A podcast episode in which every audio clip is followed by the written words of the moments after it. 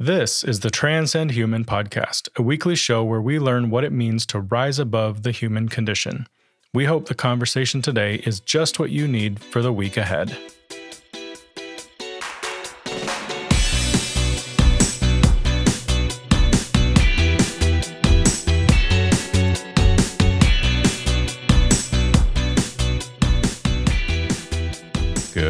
Morning, friends. Welcome back to the Transcend Human podcast. It is March 21st, 2023. Welcome back. Great to have you with us. This is going to be a fun episode. I've really been looking forward to this one uh, for a while. Uh, before we dive in, a little weather update because I know all of you just love to hear about the weather in Southern California. But it is pouring this morning. So we are continuing with our crazy weather and uh, we'll see what happens. Um, a couple days ago, it was almost 80 degrees and sunny. It, it, just gave us that taste for one day. Like, here's here's what you could be experiencing, and then it went right back to the rain and the cold. So, who knows how long this is going to last? But it is what it is. A hundred year storm or whatever whatever they call it, an atmospheric river. I don't even know, but it is what it is. So there's your weather update. But let's dive in. So, our minute of transparency this week, I'm just going to call the Gen X experience. So, every generation witnesses growth, right? Advances in technology and changes in the social construct. But I was thinking about this the other day, and I'm going to make the case that Gen X just might be the most stretched generation of all time.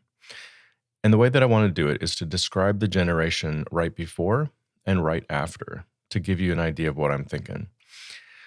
So, the generation that came before us is called the baby boomers, right? These are people who were born between 1946 and 1964, somewhere in there. And there are a lot of people from this generation who are still living today. Now, this generation did experience a lot of change. Don't get me wrong. Here are some of the defining moments in their lives. So, this generation experienced the Vietnam War and the protests about the war, Watergate, the resignation of Richard Nixon, Woodstock, the Summer of Love, JFK, Martin Luther King Jr., Robert Kennedy, and their assassinations. Um, and they witnessed TV becoming mainstream in homes. They've always had cars, planes, and television, many of the things that we have today. Uh, they've just seen a drastic change in the way these things work and look, right? Now, obviously, they didn't have computers, laptops, tablets, or cell phones when they were growing up. So that is a very big change for them when they when they added these devices into their lives. But many in this generation passed on before having to truly understand technology or use it. And those who did jump in and use computers and cell phones will most likely never use them the way that Gen X and future generations will. So that's uh, the baby boomer generation. Now let's talk Gen Y or the millennials. So this is the generation that came directly after mine. Uh, these are people who were born 1977 to 1995. Uh, this is the generation that experienced things like 9 11, uh, Obama being elected, the Great Recession, the rise of the global internet, uh, these are kids who grew up with technology and they don't understand what the world looks like without it, right? They have un- unlimited access to information. They view the world as a 24 7 thing. They're less brand loyal than their predecessors and much more willing to just change from thing to thing. Uh, they're suspicious of the establishment. Uh, they're more likely to want to do something cause related than just make a lot of money. So then that puts Gen X right smack dab in the middle, right? So my generation, uh, anywhere from 1965 to 1976, um, the the level of events that we experienced, like the high level things, like the fall of the Berlin Wall, the end of the Cold War, the AIDS crisis, the premiere of MTV, right? We're often called the MTV generation. Now, the reason I'm calling Gen X the most stretched generation is this where we came from, right? So we started without technology. We can all remember playing outside, riding bikes, having friends, playing t ball, not really using the television much. And what we had to learn with the onslaught of technology um, was vastly different than the other two generations, right? Instead of never having it until you were older and getting it right out of the gate, somewhere in our high school years, we had to figure it out, right? So I call this the onslaught of technology because I can still remember sitting in my first computer class. I think it was 10th grade. So I was a sophomore in high school and nobody was interested in it, right? I mean, yes, it's a new thing. It's like, oh, these computers, oh, we get to play with these computers. Um, but nobody's super excited about it, right? We learned this programming language called BASIC. And when you realize that it took hundreds of lines of code just to make something small change on the screen, I think most of us were out, right? It was just another long, boring class that we had to endure. But then look how far we've come since then, right? Fast forward to today, and we obviously got over ourselves, right? Now we're knee deep in the hoopla, so to speak. We all have computers, tablets, phones. Many of us are actually leading and managing um, in the tech space. But it's far from over for our generation. And this is kind of what I'm talking about with the, the part about being stretched, right? With the emergence of AI and ML, so artificial intelligence and machine learning, we're about to go through yet another major disruption or revolution in technology, if you will. Now, of course, other generations will go through it too, but my guess is that most of the baby boomers will sit this one out, right? Either because they've passed on or they just don't have the energy to care. Gen Y and Gen Z will obviously go through it, but all they've ever known is technology. So why wouldn't AI be a thing, right? It's just one more piece of the puzzle that they're getting to learn. But for Gen X, right, it goes back to the whole thing about being stretched.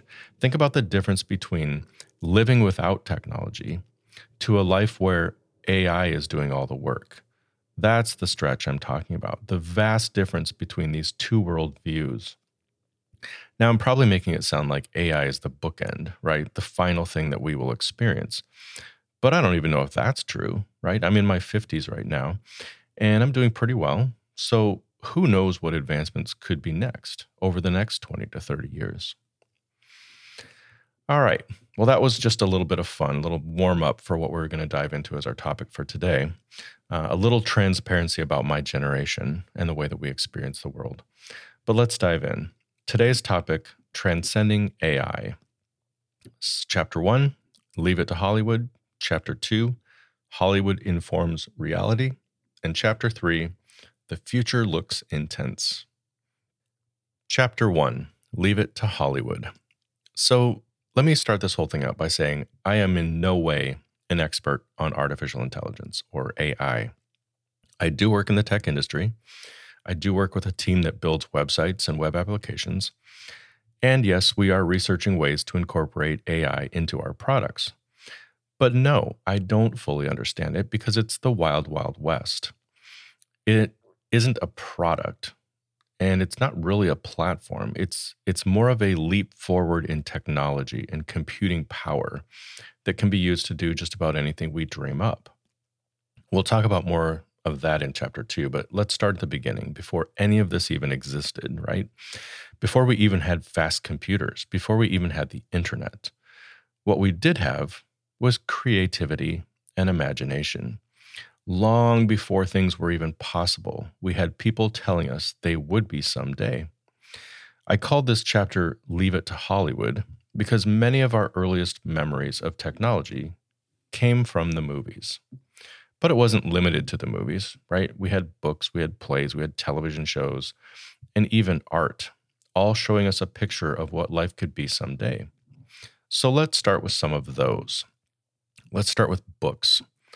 According to BusinessInsider.com, here are 15 books that predicted the future. Gulliver's Travels predicted that Mars had two moons. Mary Shelley's Frankenstein predicted that organs would someday be transplanted. 20,000 Leagues Under the Sea predicted the electric submarine. The book Looking Back predicted credit cards. Interesting. Uh, there's a book called Ralph 124C 41 Plus, which predicted solar power.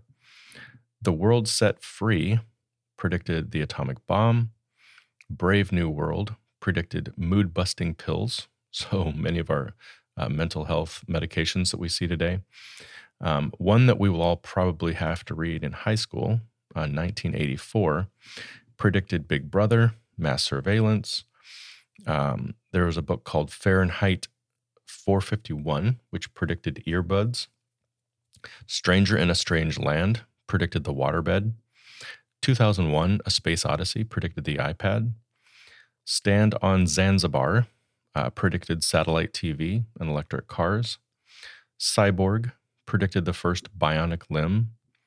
The Hitchhiker's Guide to the Galaxy uh, predicted audio translating apps. Interesting, right? And the, finally, a book called Neuromancer predicted cyberspace and computer hackers. Next, let's look at TV shows. So, there are thousands out there to be sure, but let's just look at a few examples, starting with the Jetsons. So, if you're a product of the 80s like me, Gen X through and through, you remember the animated show called The Jetsons. Now, this was just a cartoon set in the future, right? And much of the technology in the show was predictive, right? It was like, here's what your future could look like someday. Uh, I found a, a New York Post article called what the Jetsons predicted right and wrong about the future. So here's a few things that they got right. In the show, there was this thing called a video phone. Obviously, that came true, right? We have FaceTime, we have Zoom. Uh, technology helped them keep their homes clean, right? Think about today, we have the Roomba. Uh, the show also described or showed flat televisions, drones. Um, people wore things like the Apple Watch, and then there are some things that haven't really come true yet. So in the show, they had fully functioning maid robots that cleaned your entire house. And we don't really have that yet.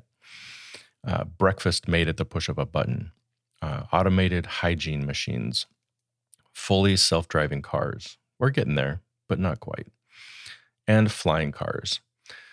Though it's not hard to see how we've been working on those things, right? Um, for sure, self driving cars, and I believe they've even created a flying car. Not that they're taking off, so to speak. All right, so that's the Jetsons. But then let's go to Star Trek, right? Probably one of the best examples. Uh, according to an article from ScreenRant.com, here are 10 things that Star Trek predicted touchscreen monitors, Google Glass, right? Computers built into glasses, voice activation, right? Kind of like Siri and Alexa. It was built into the the Starship Enterprise. Uh, tablets like the iPad, uh, virtual reality. So they had this thing called the holodeck, and it was a room where you could literally program uh, a simulated environment to be whatever you wanted it to be. Uh, synthetic substances, so like synthetic meat and synthetic alcohol. 3D printing, universal translator devices, video chatting, and Bluetooth earpieces right? And those are just so those are just two of the many television shows that describe the future for us. And then there are the movies, way too many to count. Uh, according to movieweb.com, here are six that predicted the future. Running Man seemed to predict humankind's addiction to violence and reality television. Demolition Man eerily predicted social distancing due to dangerous viruses. Star Trek, again, the motion picture, uh, seem to predict technology in the ways that we described above. Blade Runner predicted advanced technology, flying cars, digital advertisements all over the place, things like that. The Terminator uh, predicted a dystopian society ruled by the very technology that we create. Uh, the Truman Show predicted the way that television would impact the human experience and started a reality TV trend. And then there's a whole list of movies that um, the whole reason why they seem so potentially possible is because they're really rooted in science, right? They they took a scientific concept and they just took it to the next level. So, according to collider.com, some of these movies include Woman in the Moon. This is this is a movie that's almost 100 years old, but it predicted travel to the moon due to greed. Uh, the movie Alien really normalized what space travel could look like. Ant Man, uh, completely based on quantum physics, right? The whole the whole story of being able to move from our world into this whole other quantum realm. Uh, the movie Contact, based on the science of SETI, uh, listening for messages from outer space and the potential existence of extraterrestrial life. Then you have the movie Minority Report, which really built on the science behind precognition or the ability, like psychic abilities. Uh, 2001 A Space Odyssey, we've mentioned before, based on that book, um, remains very loyal to the science of space that we understand today.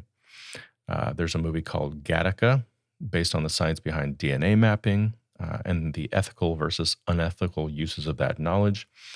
The movie Arrival, uh, that's a more recent one, used the science of linguistics to help humans interact with an unknown visitor to Earth. The movie Interstellar, um, quickly becoming a cult classic, uh, based on the science of global warming and the possibility of leaving our planet, and theoretical concepts like wormholes and time dilation, things like that. And finally, The Martian. So, The Martian is an epic story that captures the science of space pretty well and like the atmosphere of Mars, things like that, in order to tell a very captivating story. Now, I'm a little irritated that none of these writers included movie the movie Jurassic Park. To me, this is literally one of the best of all time. All right, a movie that takes current medical science and projects it to its logical conclusion. The ability to extract dinosaur DNA, clone it, and then recreate an extinct species from there. Michael Crichton is one of my favorite authors for this very reason. Uh, more recently, I found an, an author named A.G. Riddle, uh, who's very similar to uh, Michael Crichton. Really, really great ideas uh, in his books that, that come from a scientific basis, but then extrapolated into, you know, what could potentially happen with that science. So there you go. Uh, numerous examples of art creating reality. Humans thinking stuff up, stuff that at times becomes reality years later. To many of these writers, the technology that they were envisioning made life better.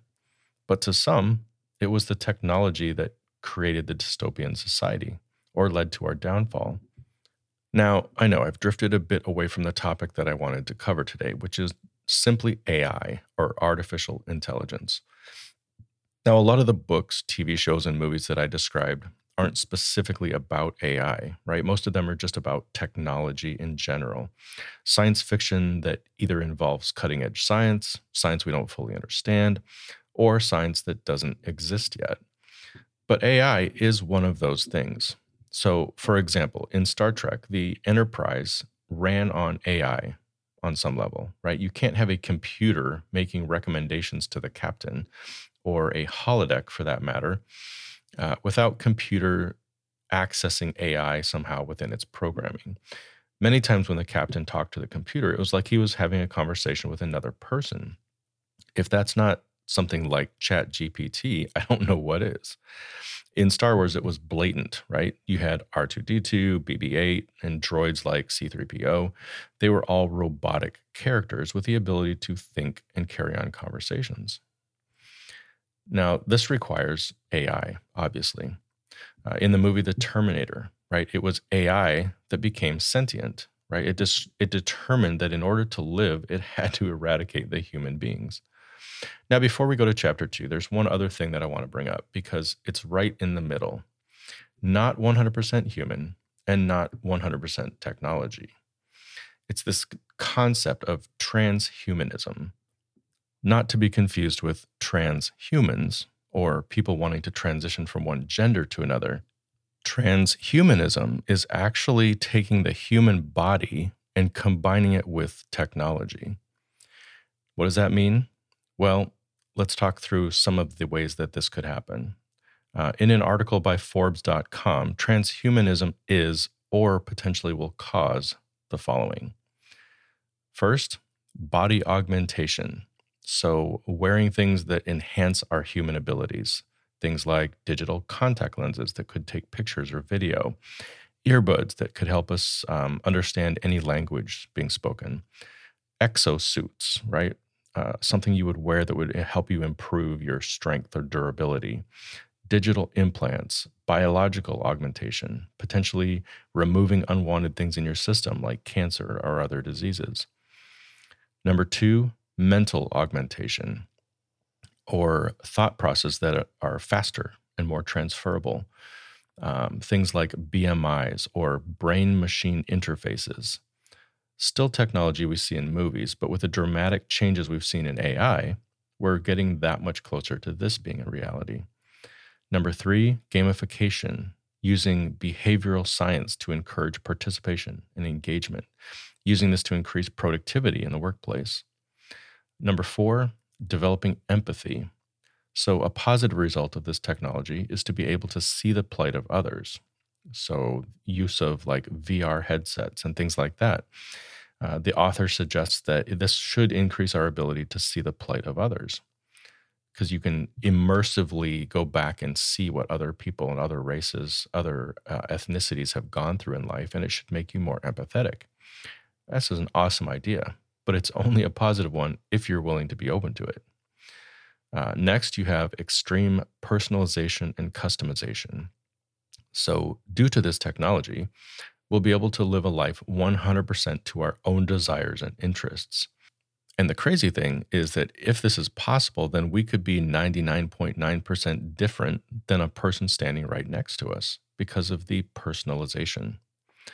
Next, you have changes in business practices. So think about the increased use of AI at work and what it could be like if if employers started providing brain machine interfaces or um, implants or neurostimulation as ways to get increased productivity out of their employees. And finally, we have increased focus on human value. So, this is an interesting one because as AI slowly takes over, we as humans become less important, right? We'll, be, we'll have to start wrestling with our value. What makes us important? What makes us unique? What makes us useful? Why is there even a reason for us to exist? Now, that was a slight tangent um, going into this whole conversation of transhumanism, but surely you can see how this fits into our conversation. Uh, in Star Trek, there was this interesting race of people called the Borg. Um, they were a species of cyborg or cybernetic humanoids, I think to be specific, uh, part human, part computer, or mechanical device. They existed as a unit. They had what's called a hive mind. So each singular drone was part of a greater collective, and each one acted in concert with the greater goal in mind. Again, all Hollywood, right? Creative people creating characters for their movies. In this case, an entire race of characters from a distant planet searching the known universe in order to absorb any and all technology into their collective, even if that meant destroying every other race in their path. It's a movie example of transhumanism, but it's not so far off based on the direction we're heading. It's like we're wanting to go down the same exact road as the Borg, only we would never go that far, right? I mean, hive mind? Come on. Basically becoming robots for a greater cause? No, that would never happen. We're way too smart for that. Chapter 2 Hollywood Informs Reality.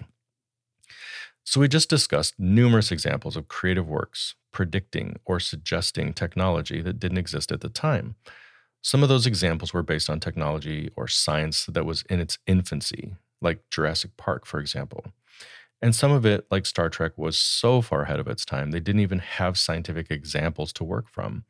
It literally came out of their heads and onto the screen. But here's my working theory I believe that Hollywood drives technology on some level. And not just Hollywood, like I said, creative and innovative people, writers, artists, producers, directors. These amazing people think things up, and then scientists come along and try to make them happen. Now, I know that's a loaded statement, and I'm sure it's not a one for one. It doesn't always follow that path. But hear me out. What if this happens more often than we think? A writer described how humankind got to the moon. So scientists eventually decided that they could make it happen. Uh, a TV show suggested that you get an entire computer into one small tablet with a touchscreen. Eventually, Apple created the iPad. A movie showed humans interacting with computers by asking them questions, and eventually Siri and Alexa were a logical result. Now, I could go on and on, right? The basic question here is this Where do our products come from? Where does our technology come from? Ultimately, it comes from our minds, right? From ideas that pop into our heads. And when we have these ideas, what's the first thing we do with them? We write them down and we want to flesh them out in a way that gets them out into the world. Maybe it's by writing a book or making a movie. If you don't have the background in science or technology to make it happen in real life, you can at least bring it to life through the art form you understand, right? It follows then that a scientist or somebody who understands technology and would be able to take their ideas and make them into a reality would do so. Or if you're low on ideas of your own, maybe you start pulling other people's ideas, right? Ideas that you read in a book or saw in a movie once. Don't believe me? Well, this might help get you there. Did you know that they've been trying to build a functioning hoverboard ever since Marty McFly rode one in Back to the Future 2 in 1989. Why, you ask? Do we need hoverboards? The obvious answer is no. We don't need hoverboards. We have electric skateboards now and electric bikes that go 30 miles an hour. We don't need hoverboards. So, why are they trying so hard to develop one? Well, my belief is because they can, because they want to prove to them, themselves that they can figure out how to build a hoverboard. Like it's a riddle, right? We have the science, we have the technology. We should be able to figure out how to build a hoverboard. At least that's my working theory that people have ideas, they write them down or make movies about them, and eventually someone thinks, wow, I wonder if I could actually make that happen. And so they try, and they often succeed. Chapter 3 The Future Looks Intense. Now, I'm going to go out on a limb here and I'm going to assume that we're all on the same page right now. Are you with me so far? Right? We've looked at the past, we've looked at sci fi books and movies that seem to predict a certain future, and we've seen how many of these things have become a reality over time. We've actually made science fiction into real science many times. And many of these inventions or advances in technology rely on two things, right? You have hardware and you have software. Now, this is something that I find fascinating for many reasons, not the least of which is that it matches up pretty well with the way we are formed as humans. Our bodies are the hardware, and our mind is the software. Two things that work together to create a living being. And so it is with advances in technology, right? It's the software that keeps getting smarter and smarter, but there has to be hardware in order for it to mean anything. For example, you can create the most amazing automatic vacuum software for the Roomba, but without the actual physical vacuum part, it's a waste of time, right? The software has no meaning, there's no reason for its existence. And we see this combination in so many ways these days smart TVs, cars with crash and lane detection, your computer, tablet, and phone.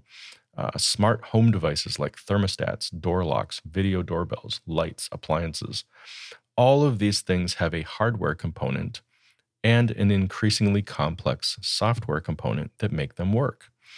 Every year, new things are released that up that game and make our lives easier. Now, for the most part, the things that we're talking about, the devices that we are talking about, all fall into one category, right? These are all things that increase our quality of life. They're quality of life add ons, if you will things that we could use to make our lives easier, get things done faster, take boring tasks off our plates, do long tasks faster, entertain us, keep us safe, etc. Notice that all of these things are outside of us, right? Outside things, things that provide us with help on tasks or responsibilities. But AI is kind of diving into a whole new realm because it starts to overlap with our very humanity the thing that makes us unique, our intelligence, our ability to think for ourselves. Most of the technology we've discussed is simply performing a task. A smart TV is one that connects to the internet and it gives us the ability to open apps and search for content to watch, but we're the ones doing the directing. But AI crosses into that realm and offers to think for us. For example, when I ask Siri what the square root of 81 is, I'm asking Siri to think for me. Siri is built on AI. Yes, it was programmed to access databases with specific types of information. But it's also programmed to pick what it thinks is the right answer, to base its decisions on thousands of previous searches and questions and answers uh, that have been flagged as correct. Then, if it can't figure out, it's programmed to search the internet for keywords in the question. But this is the most basic use of AI, right? Apple may get butthurt when they hear me say that, but all I have to do is look at the emerging technologies out there that are built on AI platforms, and something like Siri starts to look old and boring. It's just the basic AI that we are experiencing today. But this AI is being used in crazy advances in technology. Today, you have people working on robot technology, right? Trying as hard as they can to take their AI software and add it to a fully functioning robot with the ability to walk, talk, and move and have conversations. These scientists are moving in a very obvious direction. They're trying to recreate us, they're trying to copy what we are, just with hardware and AI software. How do we know this? Just do a Google search for best humanoid robot, and you'll get a good view of the progress they're making there.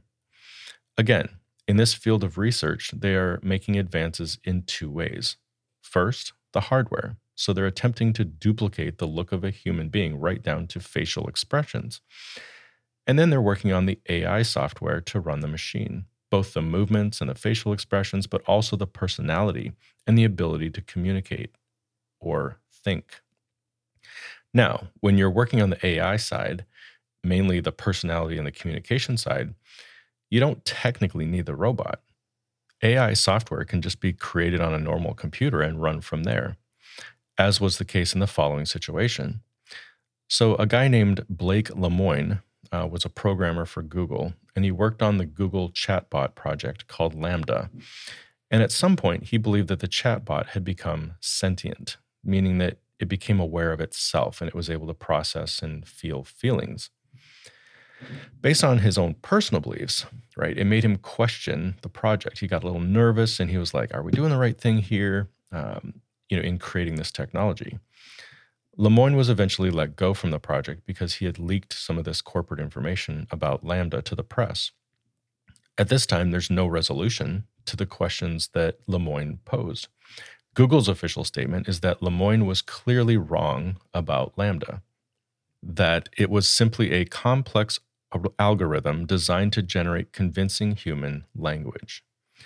Now, these are crazy stories related to AI, right? Because they are the most in your face stories. I mean, how crazy would it be to have a robot walk up to you and ask you for your name?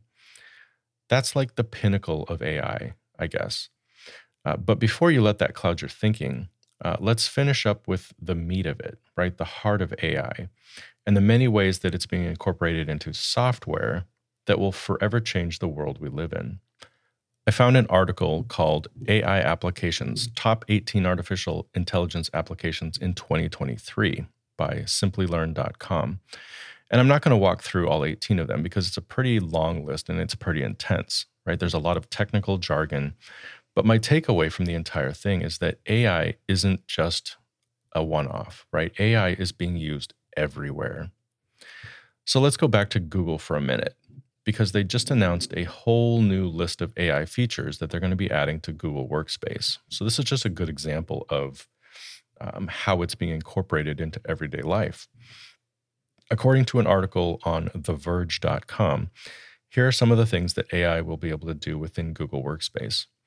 Things like drafting, replying, and summarizing emails, proofreading, rewriting documents for you, auto generating images, video, and audio, creating formulas for you in Sheets, capturing notes for you in Google Meet, etc. Now, keep in mind, these are just things that they're adding to Google Workspace. But a couple of the items on this list are important to our conversation, namely, the ability to generate content based on a prompt, the ability to create images from a prompt, the ability to generate an audio file for you with your voice, the ability to generate video content based on a prompt. Now, these are interesting in and of themselves, right? When you when you hear that Google is working these into Google Workspace, it's like, oh, that's kind of cool, right? That's that's an interesting use of AI. But what really interests me is that these four things aren't just something Google thought up, right? These are four things that other companies and platforms are working very, very hard to make better in and of themselves, right? They're working very hard to move these things forward separately. So let me give you some examples. The most popular, the one you've probably heard of, is ChatGPT. So ChatGPT is a conversational AI platform. It can pass exams, it can write full length articles, it can develop code in basically any programming language. Um, if you ask it to create something for you, it will. Write me a blog post on climate change. Create me a cover letter for a React developer position at this company. And it just does it for you. Pretty scary stuff. Uh, next, you have Jasper. Jasper is an image creation tool based on AI. So you give the platform a few words and watch images come to life based on those words. There's a platform called Overdub, uh, which is basically realistic voice cloning. So you speak into the mic for a while, and eventually the AI engine will memorize your voice. And then it'll use your voice to play back written text. And finally, we have video generators like Pictory or Synthesia. Um, you provide a script or an article for the video, and video is generated with the ability to edit some of the text, right? You can use AI generated locations or environments in the background. You can add voiceovers, use avatars, things like that. Now, like I've said, there are thousands of AI based applications out there waiting to be used. But these are the four that I wanted to hone in on as we wrap things up because AI is no different than anything else there will be good use case scenarios and there will be bad use case scenarios. But the fact that these platforms are open and available to the world is what I wanted to talk about because you can be sure that there are people out there with less than stellar intentions. People who only see dollar signs, people who know they will be able to use these things to manipulate other people, people who know they will be able to spread misinformation using these platforms. These are people who are already doing these things without AI, but handing them AI is like handing a baby a machine gun. So, where do we go from here? Um, I wanted to finish up with a list of concerns. So, there are many good things about AI, right? We've we've talked about how it can enhance your life. We've talked about how it can help with cleaning your house. There's so many different ways that AI can be useful or helpful. But I wanted to follow up with just a list of concerns. And I kind of organize them into three buckets. So, the toll that AI can take on our lives, the negative toll. So, there's the personal toll, the social toll, and the spiritual toll. Starting with the personal. So, the personal toll that I can see happening is just a loss of expertise, right? We don't need to be experts anymore if AI can provide it for us. So, when this happens, if there's a decreased need for education or skills training or, or anything like that, because AI already provides that service, then what happens to us? Most likely, we get lazy, right? Why do research for a paper in school when AI can just provide the entire paper and references for you? Why write a blog post when AI can write it for you and you just clean it up a bit? Uh, why write a full novel if AI can do it for you, and then you can just go back through and make some changes. Uh, why spend time thinking through a logo for a client when you can just have AI produce 10 options for you in 30 seconds? Personal tolls that I think are going to start happening. Next is the social.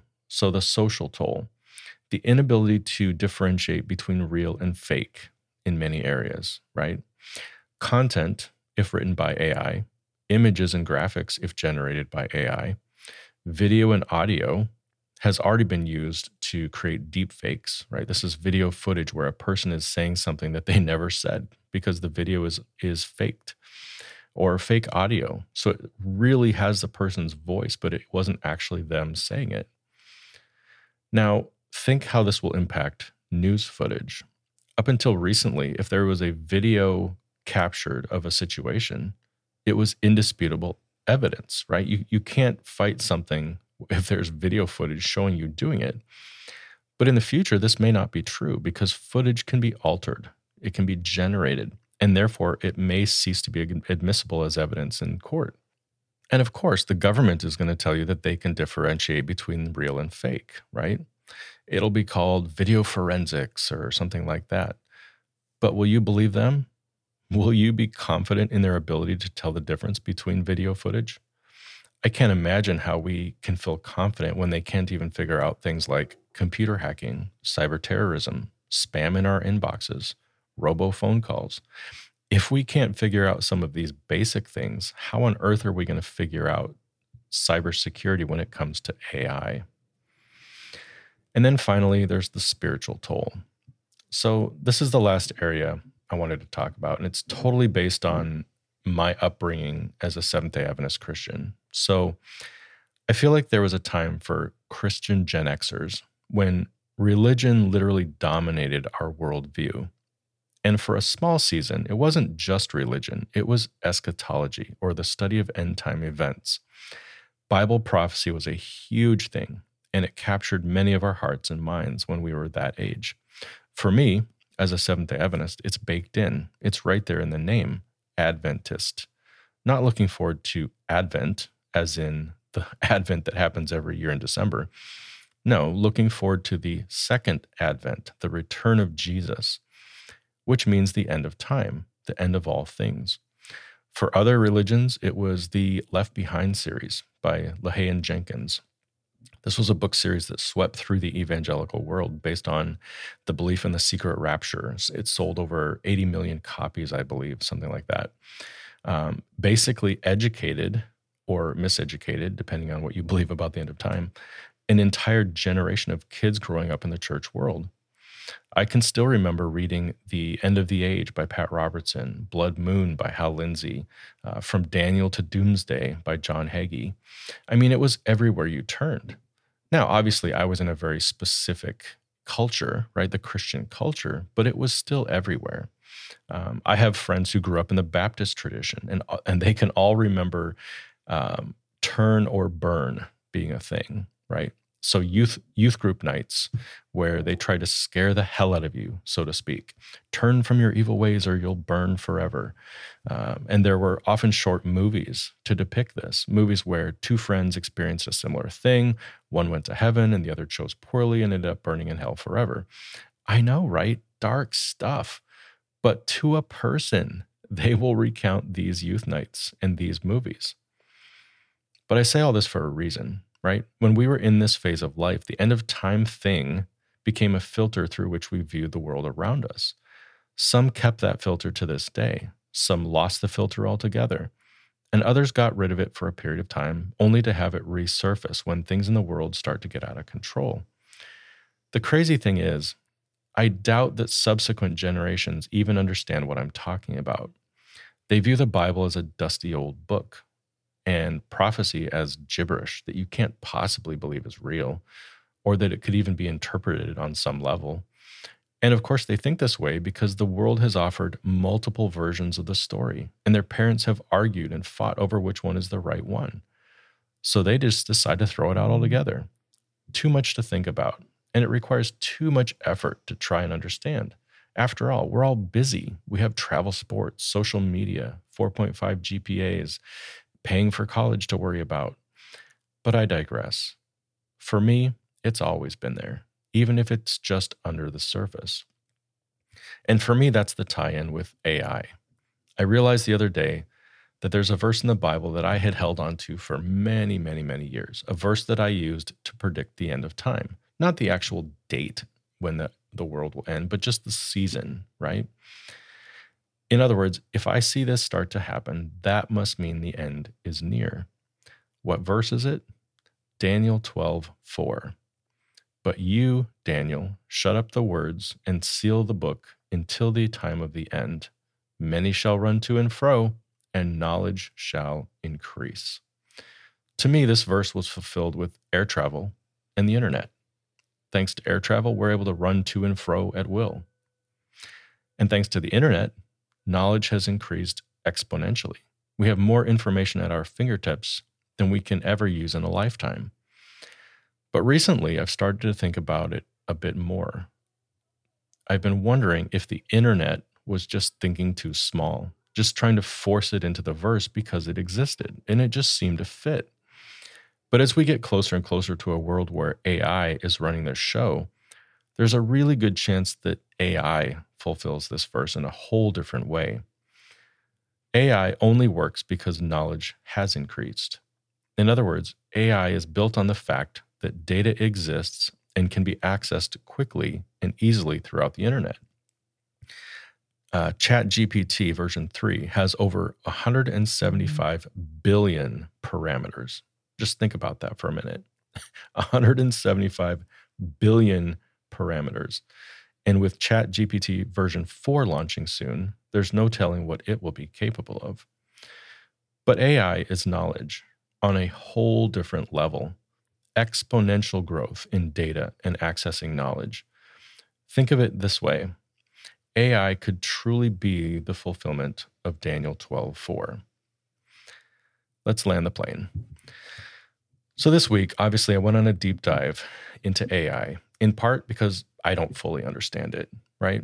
But also because it feels like a lot. I mean, moving from flip phones to iPhones was revolutionary, but moving from static data on the internet to AI generated content is next level. It brings up so many ethical questions. The ultimate question being just because we can, should we? For me, it's fun, it's exciting, right? But it's altogether scary at the same time. It will be so interesting to see where things go as AI really takes off. All right, no questions for this week. Um, I really just wanted to hover over this topic for a bit, get a sense um, for its place in the universe in the grand scheme of things, with the understanding that, you know, this isn't going to be the only episode I do on AI, most likely. Um, this is very basic, very introductory, and I'm sure as we as we move forward um, and new things come out, new things are released, um, it's just going to get crazier and crazier. So, like I said, it's a start. Um, I thank you for joining me to talk about it today. Um, I hope all is well in your world, wherever you're at, whatever you're doing. Have a great week, everyone. And as always, keep transcending human.